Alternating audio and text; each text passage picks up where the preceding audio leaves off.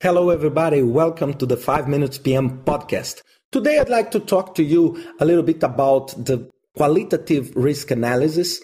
I was thinking this week about how we can improve the quality of our qualitative risk analysis and try to give some more quantitative data around all the benefits of the easiness of use of the qualitative risk analysis. If we return back to the qualitative risk analysis, we can see that what we usually do is to create a, a level, certain levels of risk or colors or patterns that can create, okay, very low, low, medium, high, and very, very high. And try to use colors and a kind of signpost to show the risk.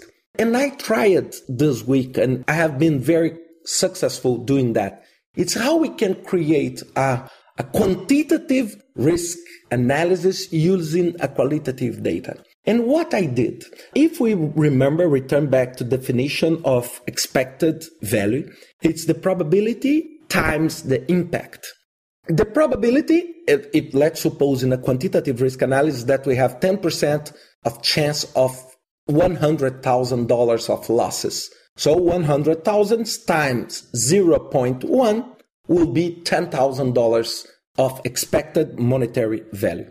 Let's try to do the same using the qualitative uh, data. So what I did, I took the probability and I created a rank from very low to very high. So very low, low, medium, high, and very high.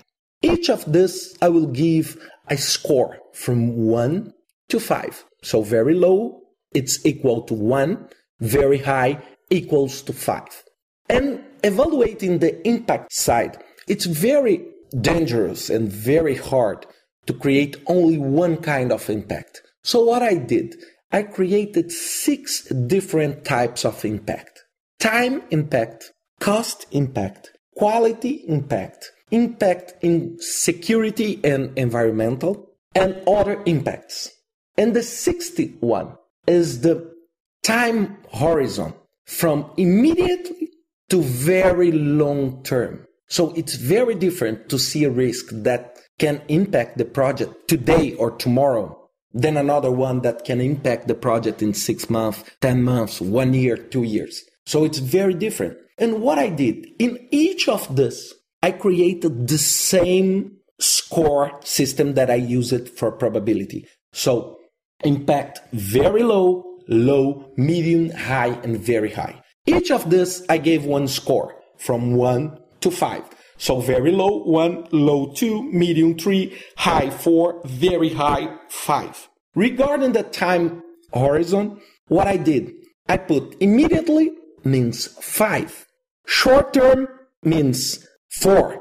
Medium term, three. Long term, two. Very long term, one. So it's the opposite of the other ratings because for me, it's much more hard and immediately a request risk than a very long term.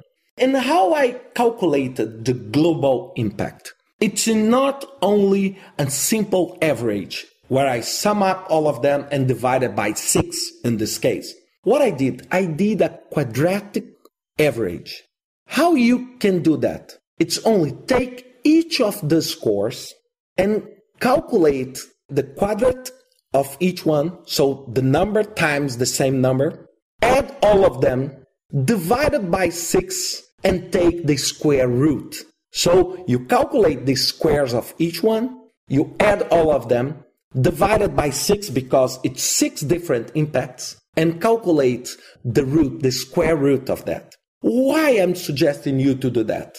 Because it's much more reasonable to give a strong value to the upper level risks. So when you have a five score risk in the regular average, you are doing this risk is five times more important than a risk that receives only one. But when you use this quadratic formula, it's 25 times more important. So the extreme values will be much more considerate in the total results.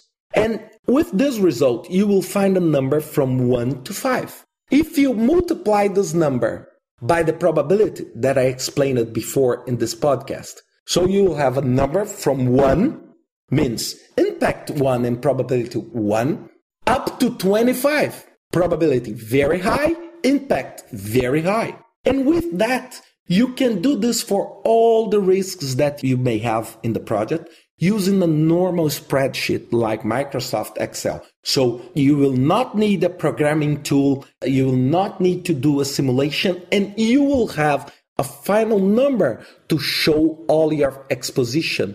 And you can manage that. You can set targets. Okay, the target for the next month will be reduced from uh, 17 to 15 the overall exposition. So you can track this in a monthly base or in a weekly base, and you can track this in a very simple. And trust me, it's very important that we keep everything very simple. And this too, you will have something that you can insert in your balance scorecard in a very simple way using a regular spreadsheet and only creating ranks. And when you do this with all the kind of impacts, you will have a much more broad perception of the risk. And you can create many, many pivot tables using Excel and, and create a very good set of decision making tools for you to deal with your risks. I hope you enjoyed this podcast and see you next week with another 5 minutes PM podcast. See you.